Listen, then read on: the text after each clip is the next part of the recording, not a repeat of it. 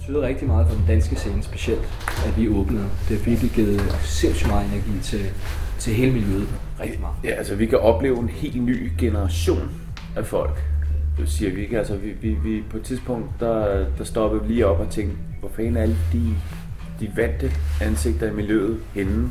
Og, og det er ligesom om, der, der er landet sådan en helt strive af busser med nye, øh, interessante øh, øh unge mennesker, som øh, hver især forsøger at lave deres inden for den elektroniske musik i alle de her nye små upcomings øh, subkulturer inden for den elektroniske musik.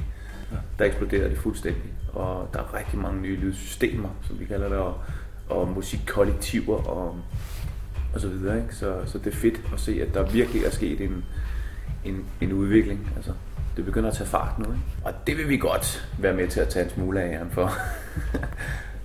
for stadigvæk lige at være lidt beskedende. Mm.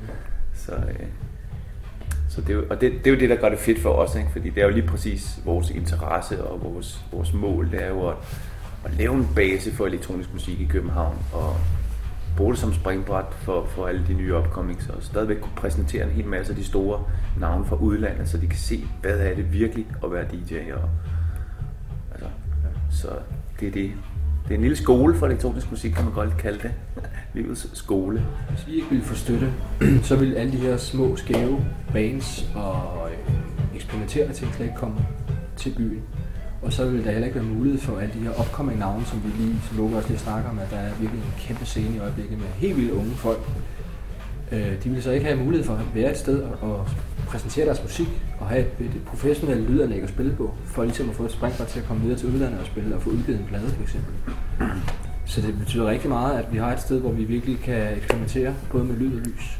Ja, og, og det der ligesom ligger i det, som også Kenneth han siger, det er, at hvis ikke der var et genrespecifikt spillested, lad os nu holde os til e- elektronisk musik, så er det lige præcis det, der sker. Alle de eksisterende spillesteder, de satser kun på sikre ting. Det er klart, fordi man vil ikke øh, lade øh, en flok upcoming DJ's stå og spille på en natklub, medmindre man kan være sikker på, at barn laver en omsætning. Øh, så, så, og, og det ved de med sikkerhed, at der skal nogle store navne til, før det trækker mennesker nok. Specielt inden for den elektroniske musik. Øh, så, så, så det, ville være, det vil være katastrofe for København, hvis øh, Culture Box ikke eksisterede.